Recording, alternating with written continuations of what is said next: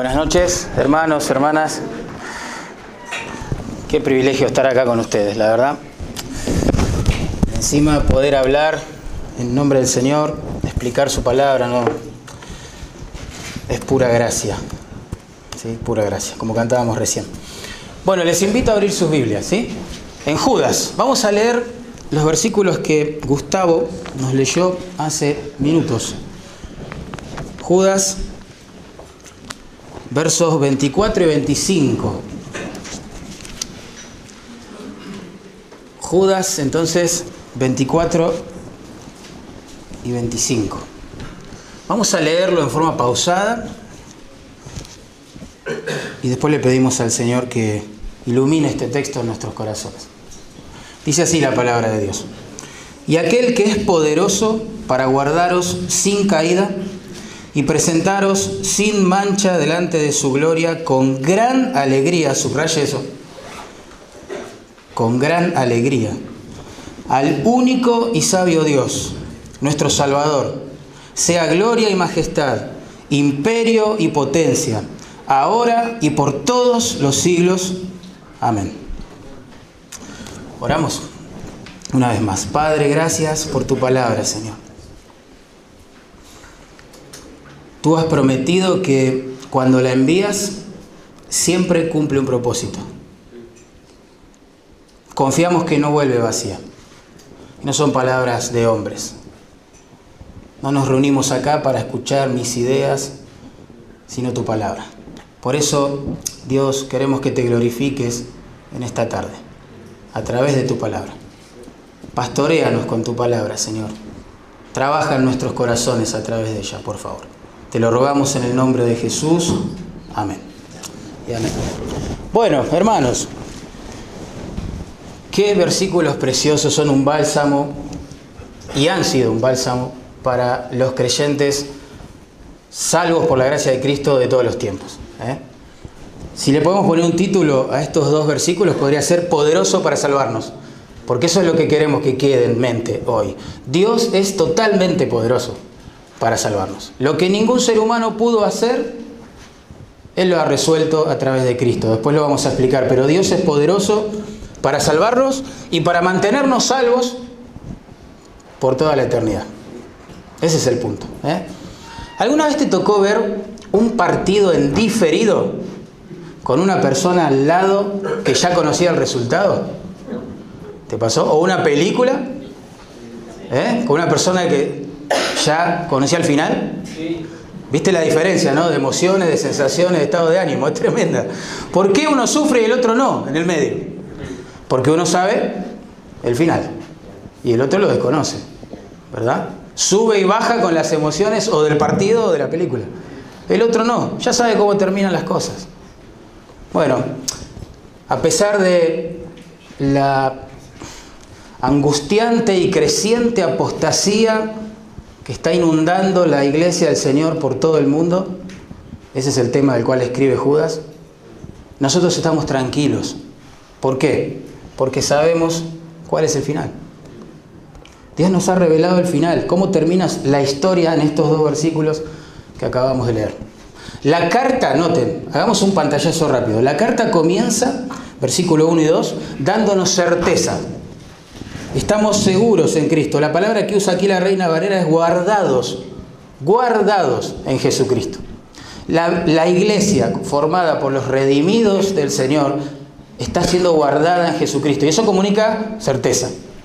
En el medio, si leyéramos toda la carta, verso 3 al 23, nos vamos a dar cuenta que crece el conflicto. Crece el conflicto. Porque si bien el Señor tiene a su manada pequeña guardada, ¿bien? Noten, por ejemplo, versículo 4, en medio de esta manada, dice allí, algunos hombres han entrado encubiertamente, fíjate, los que desde antes habían sido destinados para esta condenación, hombres impíos, que convierten en libertinaje la gracia de nuestro Dios y niegan a Dios el único soberano y a nuestro Señor Jesucristo. Los redimidos están guardados en Cristo, pero en las filas de los redimidos ingresan encubiertamente hombres impíos que no se quieren sujetar al señorío de Cristo en la práctica no obedecen su palabra, son soberbios, son arrogantes, aún así en sus labios siempre está el nombre del Señor Jesucristo. Tremendo. Pero es como un sándwich ideológico esta carta porque comienza con certezas, dijimos, en el medio hay un conflicto tremendo, se nos describe el carácter de estas personas, la conducta, las creencias, su condenación, etc. Pero llegamos al verso 24 y 25 nos topamos otra vez con certeza, con seguridad, con paz, con calma. Otra vez se nos asegura en verso 24 que somos guardados. ¿Vieron? Guardados. En este sándwich ideológico, digamos, en el primer versículo se nos dice que somos guardados en Jesucristo, en el último se nos dice que somos guardados y en el medio toda esta problemática triste que inunda nuestras iglesias. Ahora, la apostasía, la apostasía, hermanos, es verdad, puede dañar la iglesia, de hecho lo, lo hizo. La apostasía hasta puede llegar a confundir un poco a la iglesia. Y en algún caso extremo hasta puede perseguir a la iglesia, como ya empieza a pasar en nuestro país. Pero el mismo Dios, noten los versículos, que ha mostrado su poder al salvarnos ayer, es poderoso para guardarnos hoy y presentarnos en su gloria con gran alegría, dice el texto, el día de mañana. ¿Sí? Estamos guardados, seguros en Jesucristo. En realidad, estamos terminando la carta con estos dos versículos, por eso se le llama una doxología, una doxología es una palabra de gloria, etimológicamente hablando, es una cláusula donde se anima a los creyentes a responder a las verdades que leyeron en forma de adoración, de gratitud, de alabanza al Señor. Y eso es lo que tenemos acá. ¿eh? Verso 25 claramente nos dice, a Él sea gloria, imperio, majestad, poder, etc. Así que si podemos resumir en una frase, en una frase sola, todo lo que vamos a ver podría ser esto. Que en esta doxología Judas nos anima a darle gloria a Dios, como dice el verso 25, por dos razones. Uno, porque Él es poderoso para preservarnos sin caídas, dice el verso 24. Dos, porque es poderoso para presentarnos en su gloria sin mancha y con gran alegría. Vamos a ver la primera razón. Dios es poderoso para preservar a sus amados sin caída. Leemos el verso 24 nuevamente. Y aquel que es poderoso, dice la palabra de Dios, para guardaros sin caída y presentaros sin mancha delante de su gloria. Aquel, dice Judas. Ese pronombre tiene su identidad en el verso 25. Aquel de quien se habla es el único y sabio Dios, ¿verdad? Entonces, en primer lugar, acá se nos exhorta a dar gloria a Dios, claramente, porque Él es poderoso para guardarnos sin caída. A ver, tengan siempre en mente los peligros que la apostasía trae a la iglesia y aún así debemos dar gloria a Dios porque Él es poderoso para guardar a su manada pequeña sin caída. ¿eh? Ahora, esa voz que se traduce ahí poderoso es muy interesante porque significa capaz. 100% capaz es la idea. ¿Bien? O sea que Dios es capaz de hacer todo lo que en su libertad soberana, su poder de decisión, ha decidido hacer. ¿Sí? Para Él no hay nada difícil. Como decía el salmista, en Salmo 135, verso 6, todo lo que Jehová quiere, ¿se acuerdan? Lo hace. Tremenda declaración de su soberanía. Para Él no hay límites. Para Él no hay límites. Todo lo que decide hacer en su voluntad soberana, lo puede hacer por su mano omnipotente. Y eso es lo que Judas está comunicando. Vieron que a la luz de la omnipotencia, de un concepto tan grande, que no tiene paralelo con nosotros, obviamente, la gente a veces se confunde y otros especulan. ¿Nunca escucharon esta pregunta? Si Dios todo lo puede hacer, ¿puede pecar entonces? ¿Escucharon eso alguna vez? Es una especulación conocida. Bueno, descartamos esa idea errónea, por supuesto. El límite, por así decirlo, el límite entre comillas, de su capacidad es su libre, santa y soberana voluntad. Dios nunca va a decidir hacer algo que va en contra de su esencia, de su ser, de sus atributos. Bien, así que esa pregunta está mal hecha, a la luz de lo que la Biblia nos cuenta respecto de Dios. ¿eh? El punto es este, Dios tiene el poder de hacer todo lo que ha decidido hacer. Ese es el punto que Judas quiere comunicar. Ahora, ¿poderoso para qué? Específicamente, ¿qué dice el texto? En primer lugar, para guardaros sin caída. Esa palabra guardaros es hermosa, es hermosa. Significa vigilar, velar. Traigan a la mente un vigilador que debe estar despierto, custodiando algo, ¿sí? ante eventuales ataques o asaltos o problemas. ¿Bien? Esa es la idea. Se usan Hechos 28, 16 para decir que Pablo era custodiado, ahí está la palabra, por soldados romanos. Mirá, Tremendo. Así que lo que Judas nos está diciendo es que el omnipotente Dios, aquel que es capaz de hacer todo lo que ha decidido hacer, ¿eh?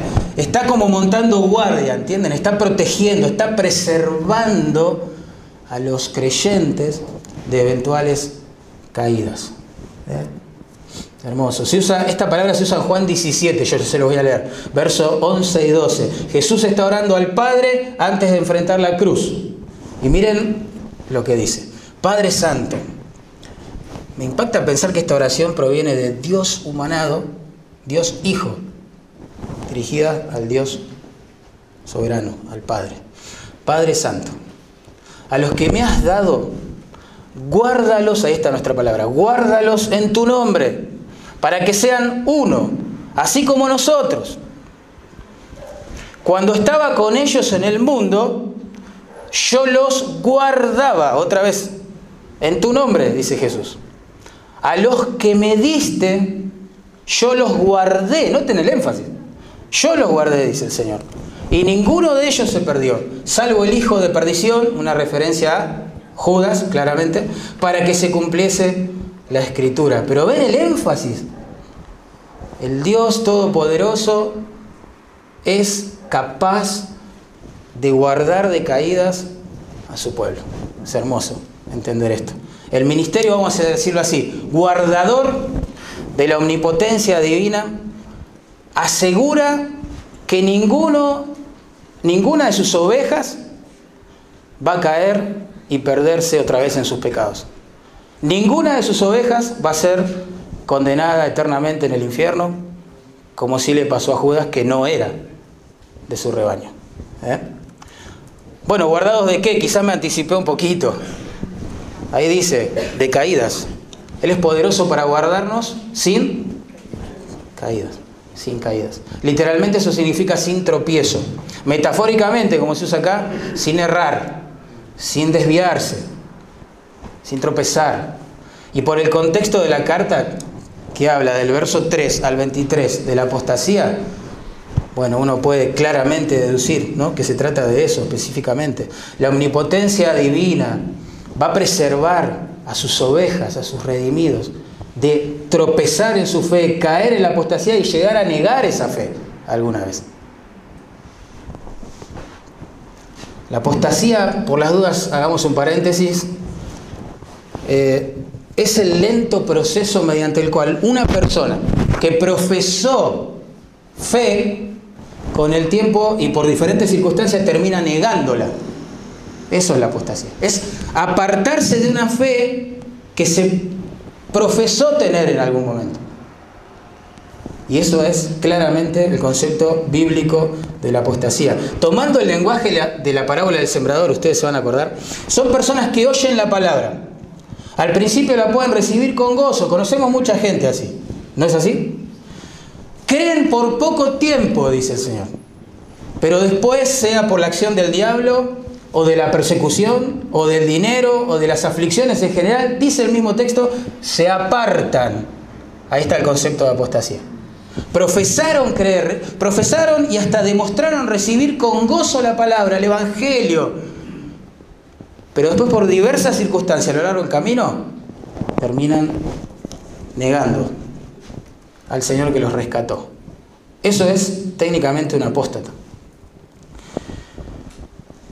Y nosotros sabemos que en las iglesias hay mucha gente que profesa ser del Señor, pero con sus hechos lo niegan. Siendo abominables y rebeldes, reprobados en cuanto a toda buena obra. Ese es el fruto esperado de alguien que tiene nueva vida, ¿verdad? Pero el texto acá dice que Dios es poderoso para guardar a sus hijos a fin de que eso nunca le pase a ninguno de sus redimidos. Ninguno de sus redimidos que ha recibido como don la fe que viene de él va a terminar negando esa fe. Jamás, nunca, bajo ninguna circunstancia. ¿Por qué? Porque Él es poderoso para hacerlo, dice el texto. Jesús dijo lo mismo en otra ocasión. Lo registró Juan en su Evangelio, capítulo 10, verso 27 al 30. Yo se los leo, dice así. Miren qué hermoso esto. Mis ovejas oyen mi voz, dice el Señor, y yo las conozco. La idea es, no sé datos de ellos nada más, sino que yo las conozco, más que el nombre y apellido. Yo conozco todo, ¿sí? Todo, lo que puede pasar por dentro y alrededor de mis ovejas. Esa es la idea. Yo las conozco y me siguen. Y yo les doy vida eterna y no perecerán jamás, ni nadie las arrebatará de mi mano. Mi Padre que me las dio es mayor que todos, y nadie las puede arrebatar de la mano de mi Padre. Tremendo. El Señor es poderoso para cumplir todo lo que ha decidido hacer. ¿Se acuerdan? Él es libre para decidir, soberano para decidir y poderoso, omnipotente para cumplir. Y acá no tenemos una excepción. La mano omnipotente del Padre y del Hijo, dice el texto que leí recién, de los dos, dos personas de la Trinidad, preservan las almas de sus ovejas. ¿Eh? Es. De modo que ninguna de ellas se pierda eternamente en el infierno.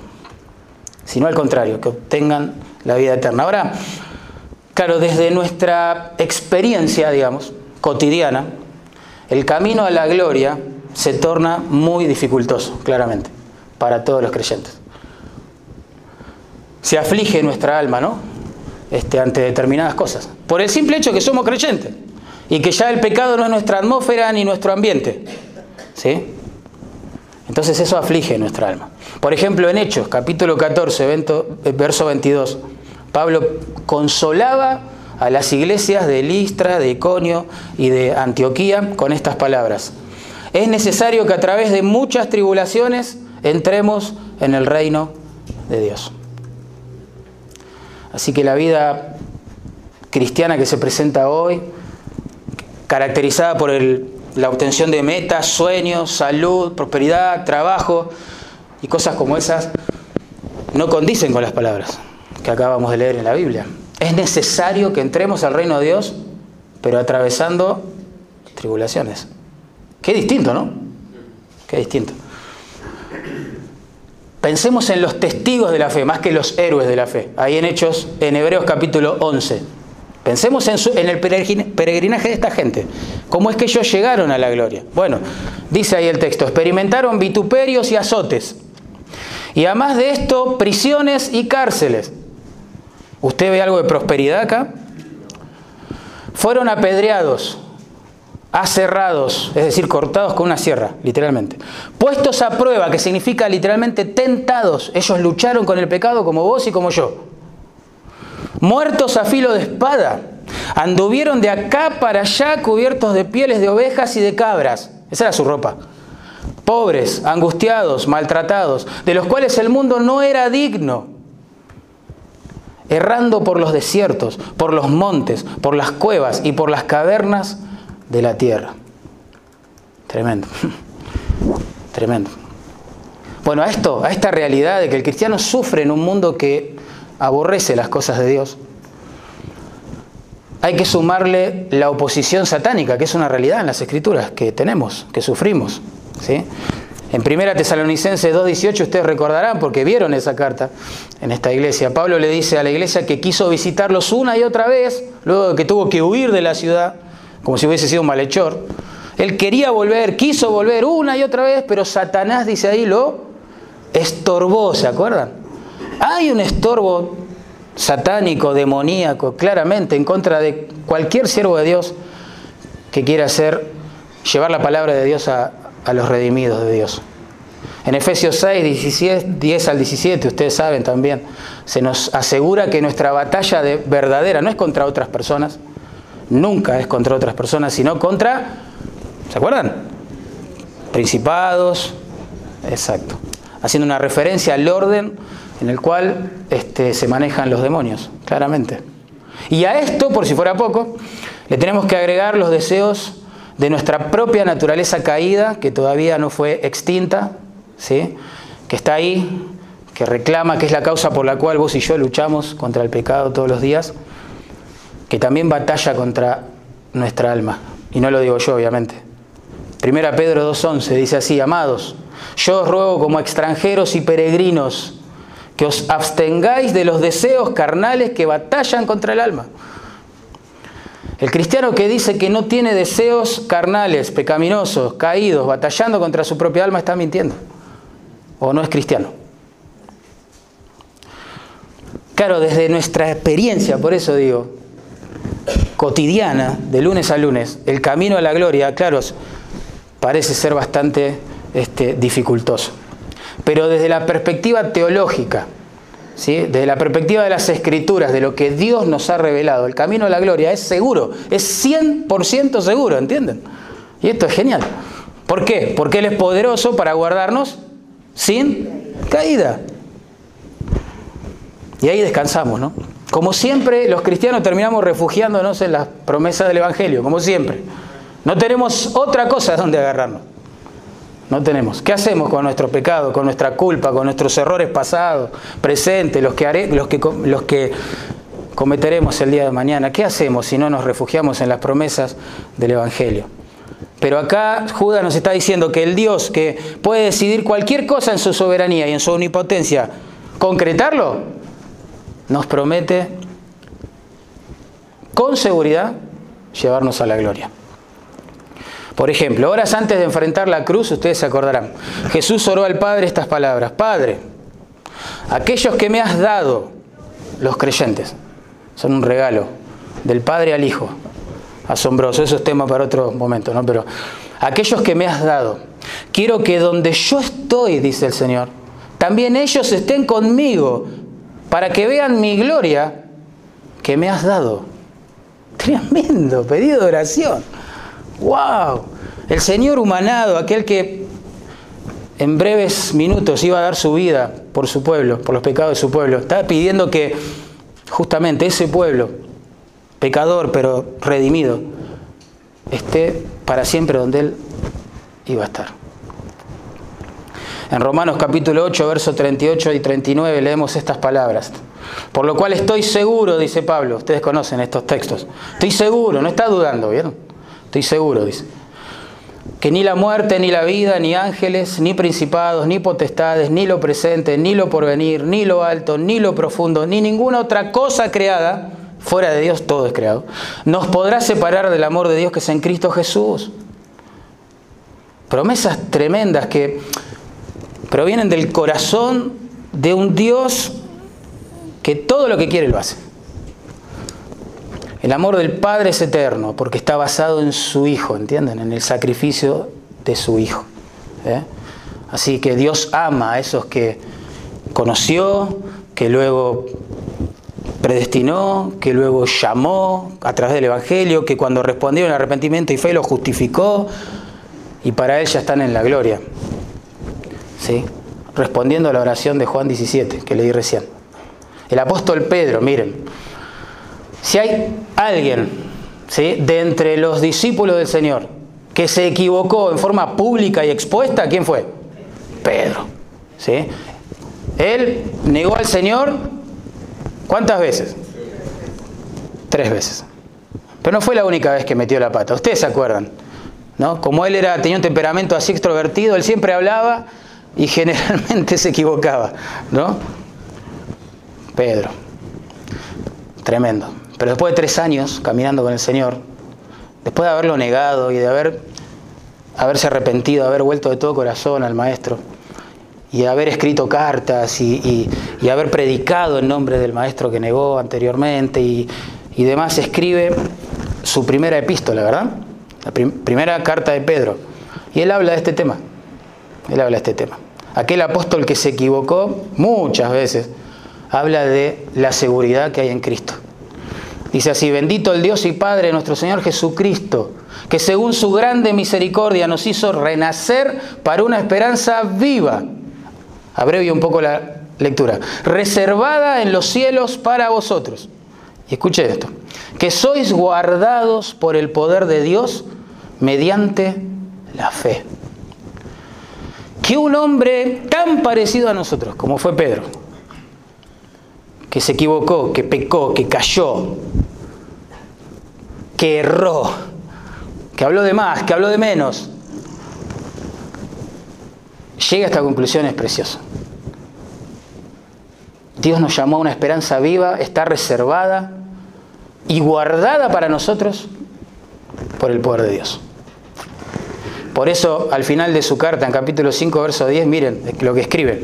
Después que hayáis padecido un poco de tiempo, Él mismo, hablando de Dios, os perfeccione, afirme, fortalezca y establezca. ¿Ven? El camino a la gloria es un camino duro y deleitoso a la vez. Duro y deleitoso a la vez. Duro porque enfrentaremos pruebas, como acá mismo leemos, tentaciones, enemigos, caídas, pecados, batallas espirituales, pero deleitoso porque sabemos que Dios nos está guardando. Y una y otra vez, por el poder de su Espíritu, nos hace volver a Él. Así que, si hay algo por lo cual vamos a dar gloria a Dios, como se nos pide en el verso 25, es por esto. Porque Él es poderoso para guardarnos sin caída. Así que nosotros no confiamos en nosotros mismos ni en nuestra piedad, ni en nuestra justicia, ni en nuestras obras, ni en nuestro ministerio. Nosotros nos refugiamos en las promesas del Evangelio. En segundo lugar, por qué dar gloria a Dios? Bueno, porque Él es poderoso no solo para guardarnos sin caída, sino para presentarnos en su gloria, y a mí me impacta lo que dice ahí el verso 24, con gran alegría, dice. Tremendo eso aquel que es poderoso para, esa misma frase se aplica a este segundo argumento, presentarnos sin mancha delante de su gloria con gran alegría. Eso es lo que dice el texto. ¿eh? El adjetivo ahí que se traduce sin mancha significa sin falta o sin defecto. Y uno dice, bueno, ahora sí, sonamos. Ahora sí. Él es poderoso para evitar que caigamos, que neguemos la fe, que caigamos en apostasía, que nos vayamos al infierno, pero esto, presentarnos sin mancha delante de Él, Bueno, encima, este aspecto de la santificación, sin mancha delante de él, de futuro obviamente, y se refiere a ese estado de santidad perfecto, completo, ¿está bien? Que los creyentes gozaremos en aquel día cuando seamos presentados delante de Él. Lo que pasa es que para estar en la gloriosa presencia de un Dios santo, obviamente se nos tiene que llevar ahí completamente limpios, ya sin mancha, como dice el texto. ¿Cómo me voy a presentar yo con mis pecados en la presencia de un Dios santo? Eso no es ninguna promesa deleitosa para mí, eso es aterrador. Aterrador. Pero miren, no solo Judas escribió esto. Pablo en Efesios capítulo 1, verso 4 dice, según nos escogió en Él, es decir, Dios nos escogió en Cristo antes de la fundación del mundo, y acá viene el mismo propósito, escuchen, para que fuésemos santos y sin mancha, otra vez, delante de Él. En Colosenses capítulo 1, versículo 21 y 22, dice lo mismo. Dice, y a vosotros también, pueblo de Dios, que erais en otro tiempo extraños y enemigos en vuestra mente haciendo malas obras. Es decir, no estábamos limpios y sin mancha, ese es el punto. ¿no? Ahora, la, la, idea es ahora en Cristo, os ha reconciliado en su cuerpo de carne por medio de la muerte, y otra vez, para presentaros santos y sin mancha e irreprensibles delante de Él. Lo que los textos combinados nos están asegurando es esto, que Dios Padre nos escoge antes de fundar al mundo. Por lo tanto, como dice Samuel Pérez Millo, antes de decir sea la luz, Dios ya había dicho sea la cruz. ¿Sí? Dios Hijo se sacrifica, ¿sí? En nuestro lugar. Y el propósito de estos dos milagros asombrosos, soberanos, llenos de gracia, es que nos va a presentar santos sin mancha e irreprensibles delante de Él. Y uno dice, pero ¿cómo será esto, no? Si en mi carne no mora el bien, dijo el apóstol Pablo. Y yo también digo lo mismo, y vos deberías decir lo mismo con el apóstol. Mi carne no mora el bien. El mal que no quiero a veces termino haciendo. ¿Cómo es?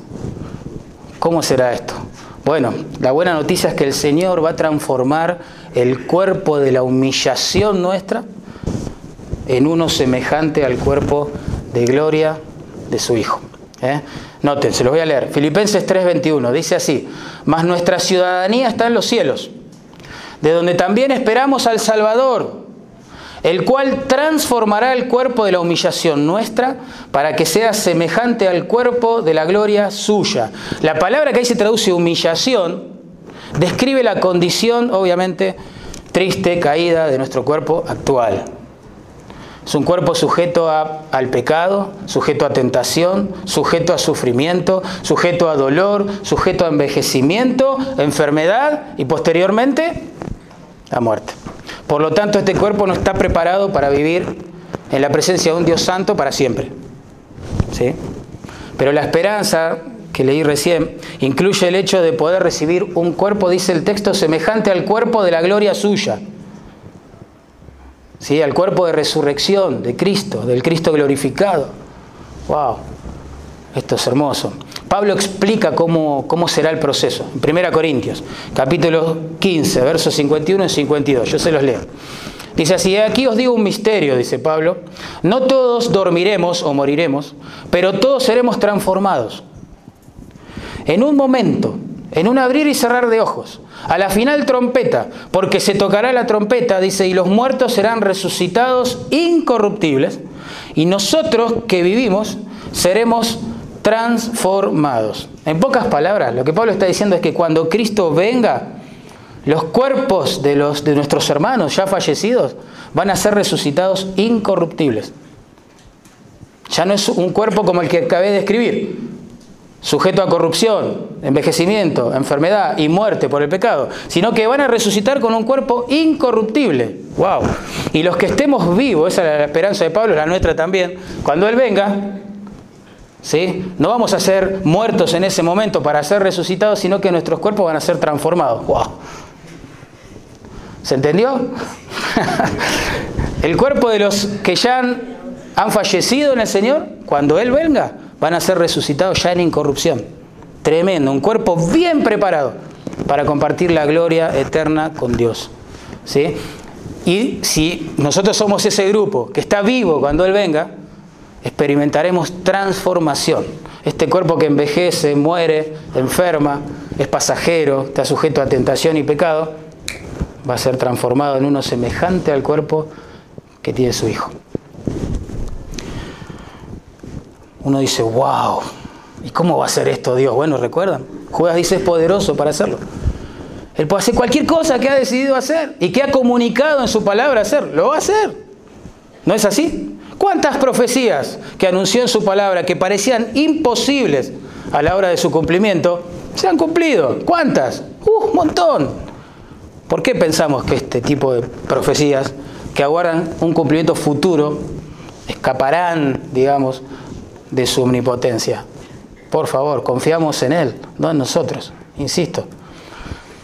Es más, en 1 Corintios 15, verso 42 al 44, me encanta porque Pablo compara a la muerte, la muerte, como una siembra del cuerpo que ahora tenemos, y a la resurrección posterior como la cosecha de un cuerpo nuevo. ¿Se entiende? Así lo compara, y yo se los leo. Dice así, se siembra en corrupción. Así morimos nosotros, ¿no? Este cuerpo que envejece, que enferma, que muere, que está sujeto al pecado, ¡pum! Se siembra en corrupción. ¿Sí? Hasta ahí no pasó nada espectacular. Pero resucitará en incorrupción. Ya con otro cuerpo, ¿entienden? Ya con otro cuerpo que no está sujeto al pecado. Que, que no envejece, que no enferma, que no muere tremendo, que está preparado por Dios para poder vivir en su presencia. Y agrega Pablo algo más, que esto me, me gustó mucho, y espero que los ministros ustedes también. Se siembra en deshonra, dice, así morimos. Con este cuerpo sujeto a la tentación, al pecado, a las caídas, a las luchas contra nuestro pecado constantes. Así se siembra nuestro cuerpo cuando morimos. En deshonra, dice, la vergüenza del pecado. ¿Verdad? Pero, dice, resucitará en gloria. ¡Fua! ¡Qué bendición, hermano! Bendición.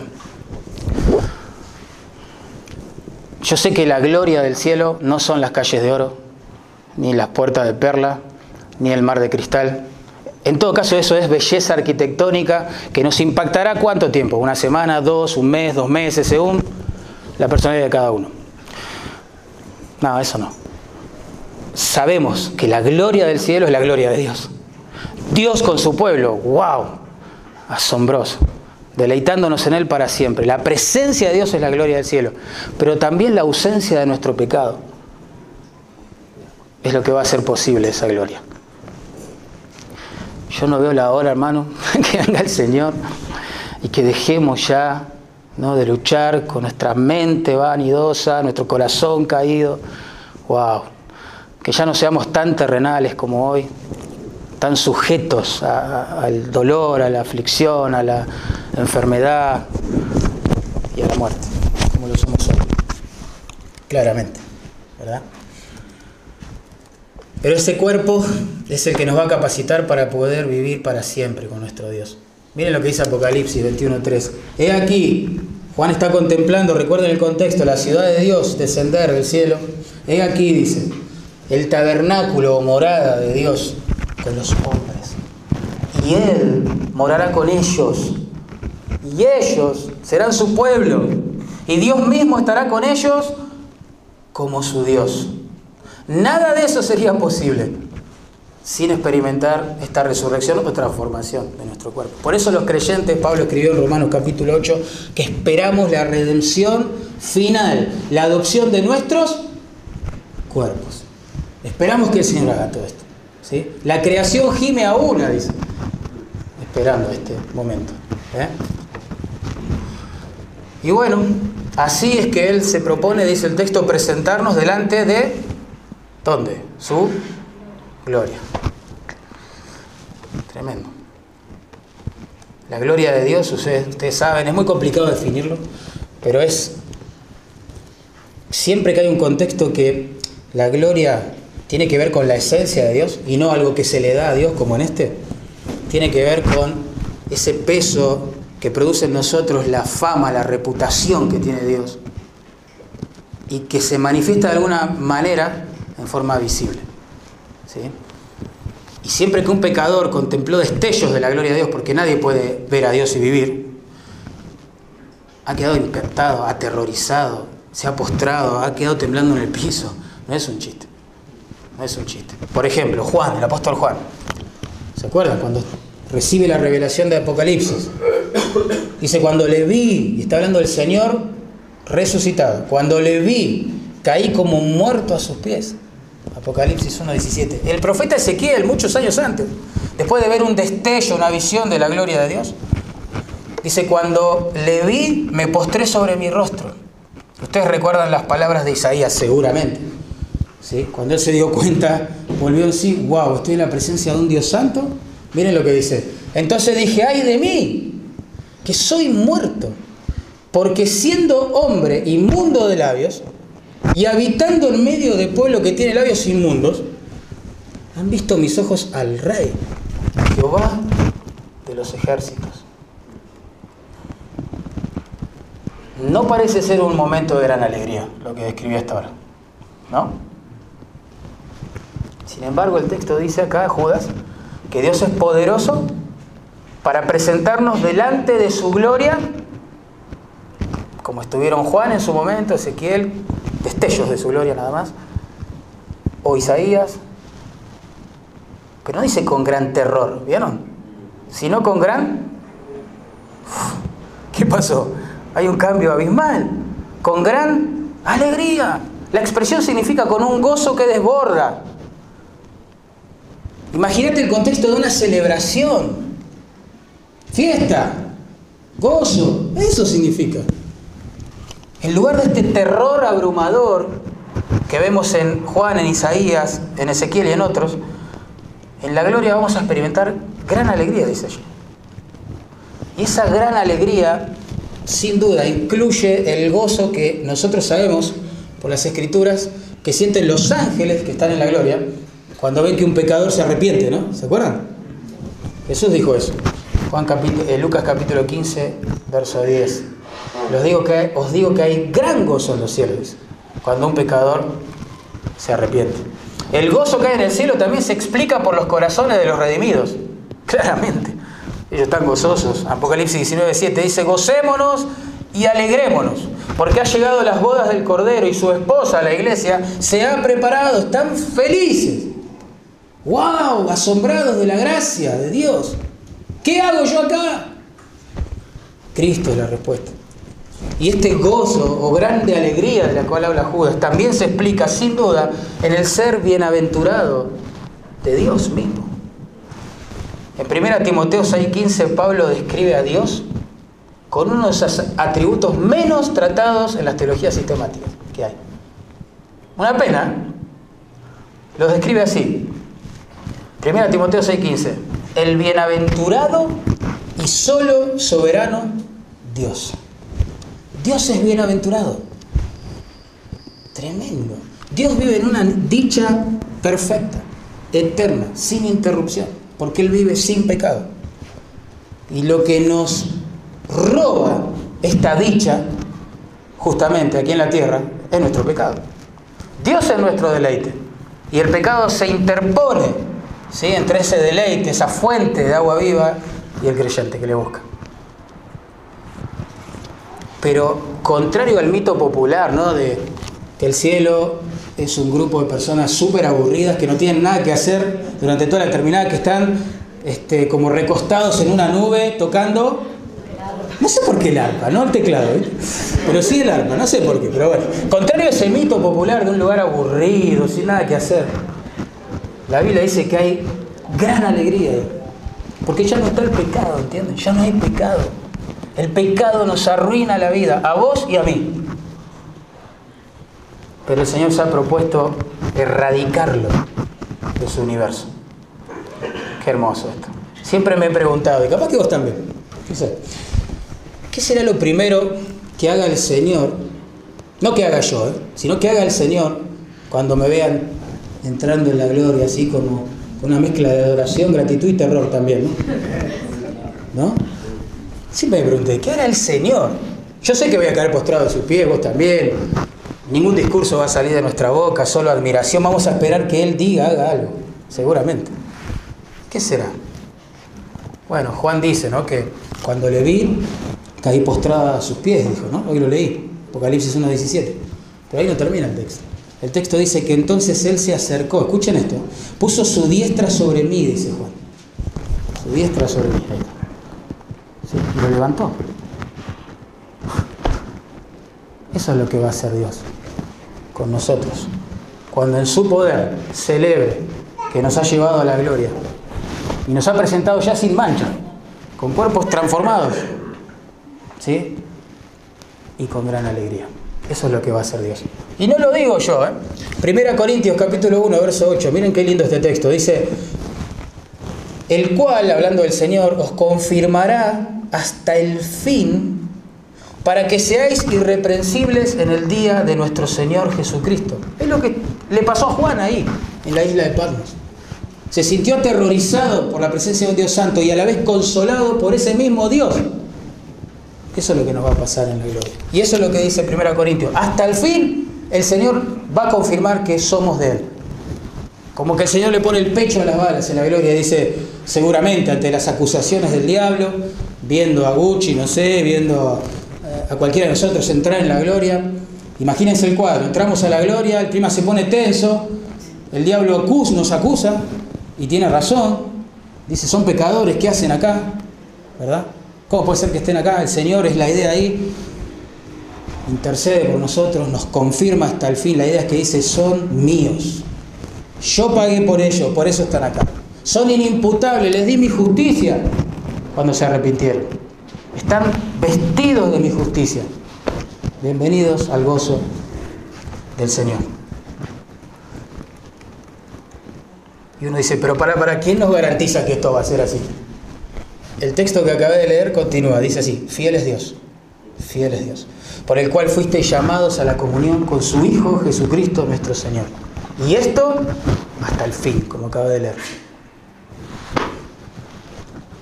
Fiel es Dios. Otra vez, no confiamos en nosotros mismos. Al contrario, nos refugiamos en las promesas del Evangelio. Él es fiel, Él es digno de confianza, Él no es hombre para mentir, ni para disfrazar la verdad, ni para manipular, para conseguir algún resultado barato de parte de su pueblo. Él es fiel, Él dice la verdad. Y confiamos en Él. Dios es digno de fiar. ¿eh? Su fidelidad, hermano, su fidelidad, no la nuestra, garantiza que en su gracia Él va a cumplir todos, todos los propósitos que ha prometido en su palabra cumplir. Y aún así uno baja de la nube, digamos, teológica, preciosa de la revelación, y pone los pies en la tierra y dice, pero aún así, yo lucho con mi pecado todavía. Esta semana caí en tentación, no sé, podrá pensar alguien, ¿cómo es que será así? Aún noto orgullo en mí, puede decir alguien. No sé, Todavía veo que me cuesta buscar a Dios todos los días. Soy vano en ese sentido. Soy terrenal. Tremendo. Soy carnal, vendido al pecado, como decía Pablo. Todavía me pasa que sigo haciendo el, el mal que no quiero hacer. ¿Quién me garantiza esto? Fiel es Dios. Fiel es Dios. Por el cual fuisteis llamados a la comunión por medio de su Hijo Jesucristo. Hay dos caminos. O nos frustramos tratando de llegar a Dios por nuestra propia fidelidad, tratando de cosechar amor de parte de Dios a través de nuestra fidelidad, tratando de encontrar en Él perdón y aceptación por medio de nuestras obras y fidelidad a sus mandamientos. Y nos frustramos y nos aterramos o nos volvemos hipócritas por eso. O directamente nos refugiamos en su fidelidad que el Dios que soberanamente decide hacer cosas y que tiene el poder para hacerlas, las va a hacer. ¿Por qué dijo que las va a hacer? Son dos caminos. Por eso verso 25, mire cómo termina. Este único, sabio y salvador Dios es digno de que nosotros le demos toda la gloria. ¿No es así? ¿Qué otra cosa vamos a decir después de esto? ¿Eh? El pasaje que tenemos delante es precioso. Ha sido amado por la Iglesia de Cristo por siempre. Porque alude a una doctrina mal entendida a veces, o mal expresada también, de la perseverancia de los santos. Yo creo que se entendería mejor el concepto eh, titulándola de esta otra forma, la preservación de los santos. Porque el título Perseverancia del Santo pone todo el peso en el santo, que sabe que peca, que no persevera, que cae, que su amor es frágil, como cantábamos hoy. Pero el otro título, la preservación de los santos, pone el énfasis donde tiene que estar, en Dios. En Dios. Dios nos está preservando. Y en realidad ambas cosas son ciertas. Nosotros, pasan los años, todos nosotros seguramente hemos sufrido un montón de cosas en este peregrinaje nos ha pasado un montón de cosas, nos habremos sentido hasta con ganas de abandonar ¿sí? al Señor y la adoración corporativa de Él en una iglesia, muchas veces quizás. Pero ¿por qué estamos acá todavía? ¿Qué piensan? ¿Por qué estamos acá todavía, hermano? Porque Dios es poderoso para guardarnos, sin caer en la apostasía. Es tremendo este versículo. El Señor me salvó en el año 1987 a mí. Y desde ese momento al presente nos ha pasado de todo. Nos han dicho de todo. Y hemos sufrido un montón de pruebas de diversos colores, como te habrá pasado a vos también. Sin embargo, Cada mañana nos levantamos y el Señor nos está trayendo nuevamente hacia Él. Nosotros perseveramos, pero ¿por qué Él nos está preservando? ¿Entienden? Somos salvados porque Dios quiso que lo fuéramos. ¿Se acuerdan? Nos escogió antes de la fundación del mundo. Ni habías nacido, yo tampoco había nacido, por lo tanto no hiciste ni nada bueno ni malo, yo tampoco. Ni te preguntó Dios, a mí tampoco. Él es soberano, ¿se acuerdan? Lo que decide hacer lo hace. Y así fue con nosotros. Y esto lejos de generar orgullo en nosotros, ¿no? Qué grande, el Señor me salvó. Al contrario, ¿qué, qué produce en nosotros? La verdad, ¿qué produce? Humillación, gratitud, asombro, adoración, alegría, como dice el texto. No lo podemos creer, decimos, ¿qué nosotros? Y es lo que vemos acá en el texto, noten. Los que son preservados por Dios, digamos, le dan toda la gloria a Dios por la salvación. Noten, los preservados por Dios adoran a Dios. Todos aquellos que son preservados por su poder le atribuyen a Dios toda la gloria, como dice el texto. La gloria, la gloria que se da a Dios en este caso, es esa gozosa proclamación pública de la grandeza de su persona y de sus obras. Eso es lo que hace un redimido. El redimido no habla de sí mismo con grandeza, habla de Dios con grandeza. No se jacta de nada, atribuye toda la gloria al Señor. El único motivo de gloria de un creyente es Jesucristo. ¿Nos gloriamos en Jesucristo. Punto.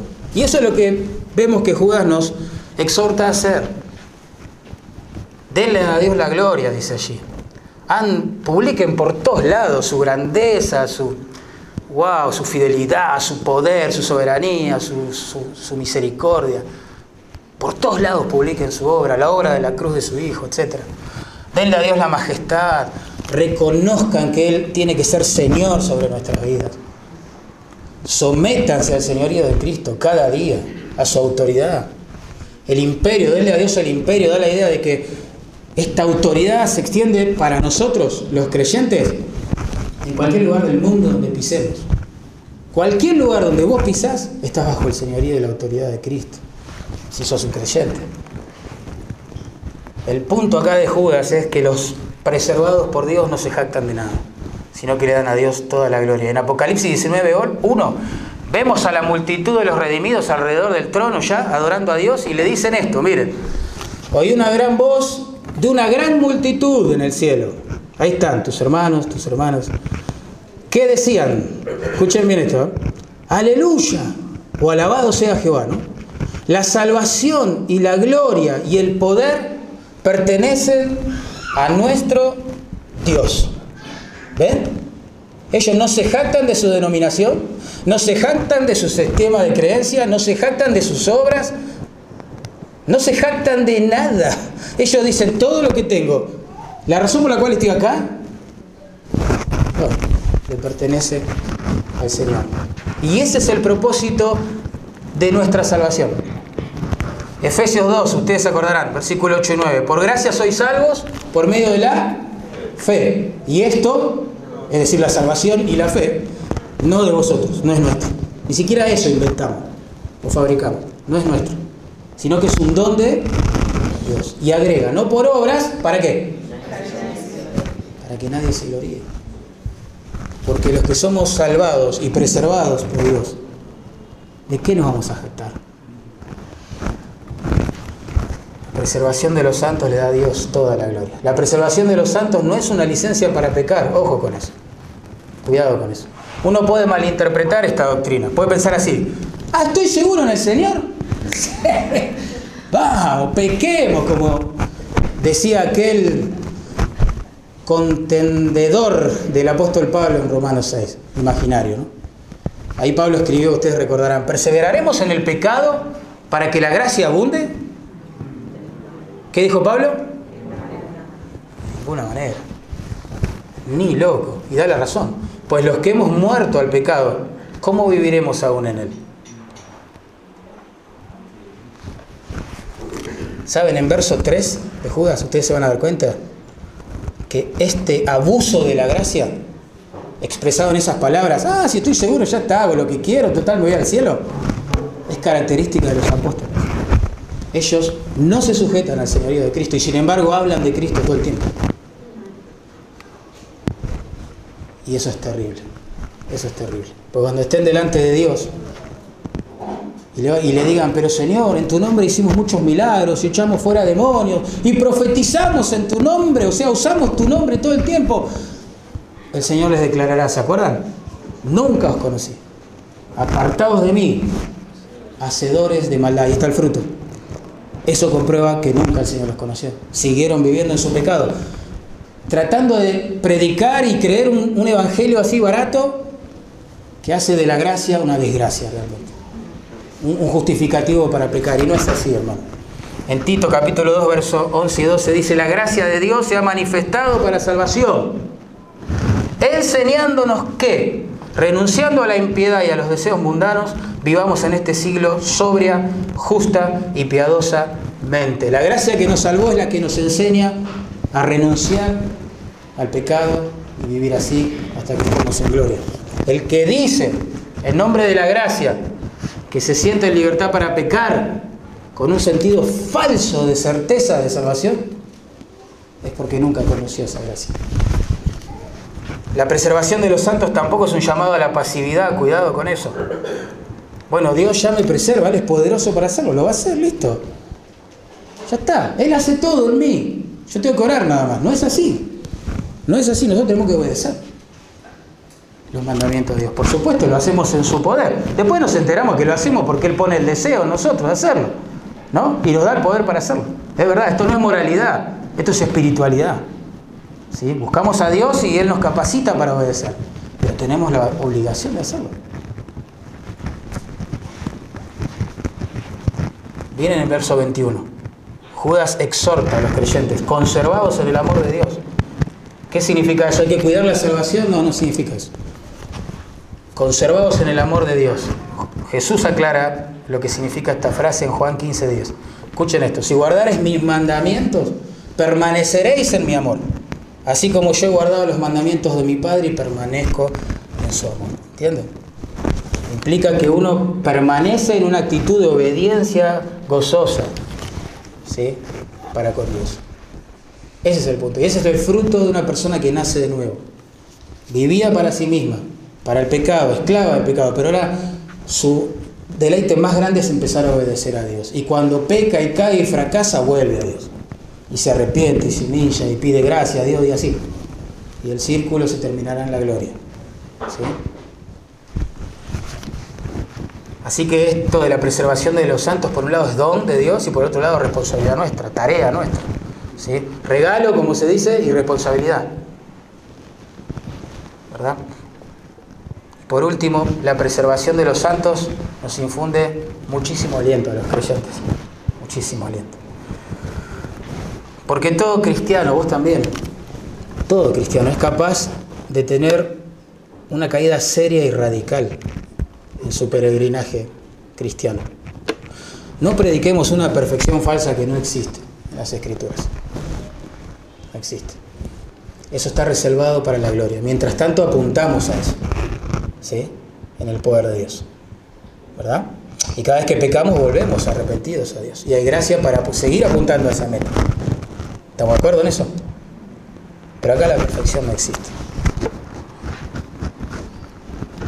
El cristiano puede caer de forma, pero así, radical, ¿sí? pero nunca definitiva, completa y final. Nunca. El cristiano vuelve a Dios. El cristiano cuando pica, cuando cae, cuando fracasa en su andar con el Señor, tarde o temprano, créame, vuelve a Dios. Vuelve a Dios. Y esa es la razón por la cual estamos acá todavía con deseo de adorar su nombre y de servirlo. Pensemos, Judas Iscariote, tráiganos la mente. ¿Era parte de los doce, sí o no? Sí. Pero traicionó al Señor, ¿se acuerdan? Vendiéndolo por 30 piezas de plata. Pero él se sintió mal por lo que hizo. Tuvo remordimientos por lo que hizo. ¿Y qué, cómo terminó su historia? Él fue y se ahorcó. Jesús dijo que lo de Judas no fue arrepentimiento para salvación. Interesante. Fue remordimiento, ¿sí? Para su condenación. Porque en Juan 6:70 el Señor dijo que Jesús era del maligno, que Judas era del maligno e hijo de perdición. No era creyente. Ahora Pedro, nuestro querido Pedro. Pedro no vendió al Señor por 30 piezas de plata, pero ¿qué hizo? Lo negó. ¿Cuántas veces? Tres. ¿Qué es más grave? ¿Venderlo por 30 piezas de plata o negarlo tres veces? Bueno. Los dos pecaron. Uno fue y se ahorcó. Pedro fue, lloró amargamente en la presencia de Dios y volvió arrepentido de todo corazón. Nosotros sabemos cómo termina la vida de Pedro. ¿Sí? Como mártir, muriendo crucificado boca abajo, según nos cuenta la tradición, porque no se sentía digno de morir en la misma postura en la que murió su Salvador, anunciando el Evangelio mientras agonizaba, clavado ese madero. Y eso es lo que pasa con un creyente. El creyente también puede hacer cosas tremendas, tremendas, porque todo pecado es un escándalo contra el Señor, que pagó por eso y murió por eso. Pero volvemos, volvemos, tarde o temprano volvemos, porque el Señor es poderoso, ¿se acuerdan? Para guardarnos sin caída en esta apostasía, ¿sí? O en el infierno, y preservarnos para su gloria y recibirnos con gran alegría. ¿Saben que antes de caer Pedro de esta forma, de negar tres veces al Señor, el Señor ya sabía que lo iba a hacer y le dijo, Pedro, vos decís que vas a morir por mí, que vas a dar tu vida, que no vas a ser como el resto, todos decimos lo mismo en algún momento, yo he rogado por ti que tu fe no falte, le.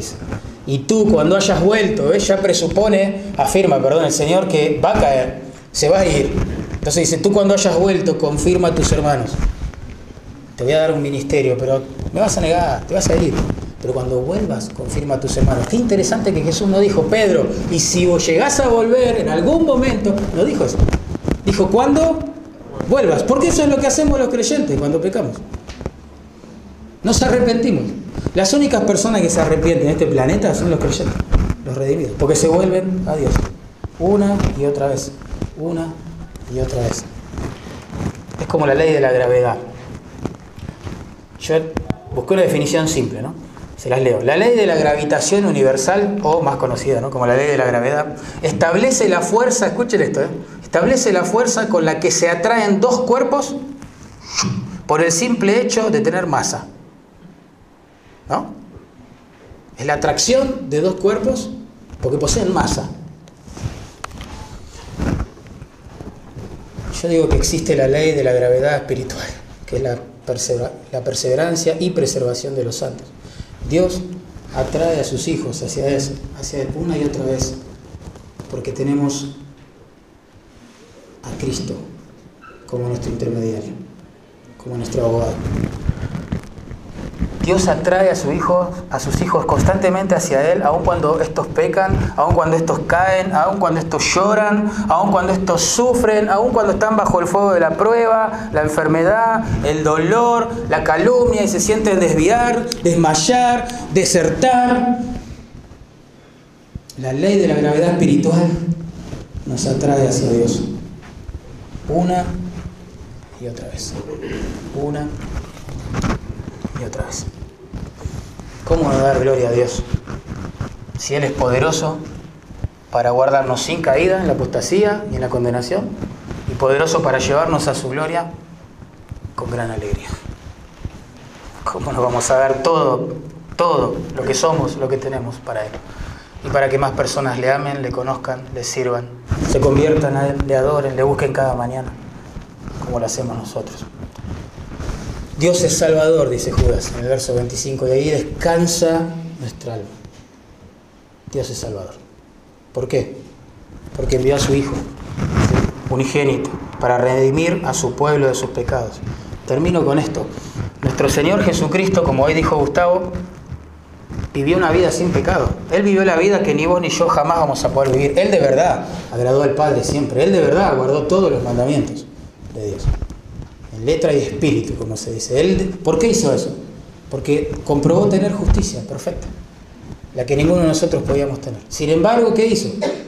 El justo, en obediencia al Padre y para rescatar a su pueblo de sus pecados, se hace siervo y se somete y obedece como un cordero que va al matadero pero mudo. No dice nada. Y de esa forma el justo Jesús muere por los injustos, nosotros. Al tercer día, y vindicando su justicia, Dios lo resucita, como fue anunciado y profetizado.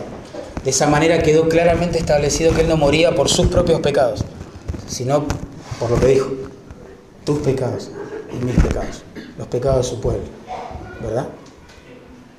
Él en esa cruz, a pesar de ser Dios humanado, el soberano encarnado, fue tratado como si fuera el culpable de tus pecados y de los míos. El castigo de nuestra paz fue sobre él. Sus llagas son las que Dios usa para salvarnos. Él fue castigado en nuestro lugar. ¿Sabes por qué Dios, siendo justo, puede aceptar a personas pecadoras como nosotros en su gloria y hacerlo con gran alegría? Como dice el texto, para nuestro asombro, con gran alegría.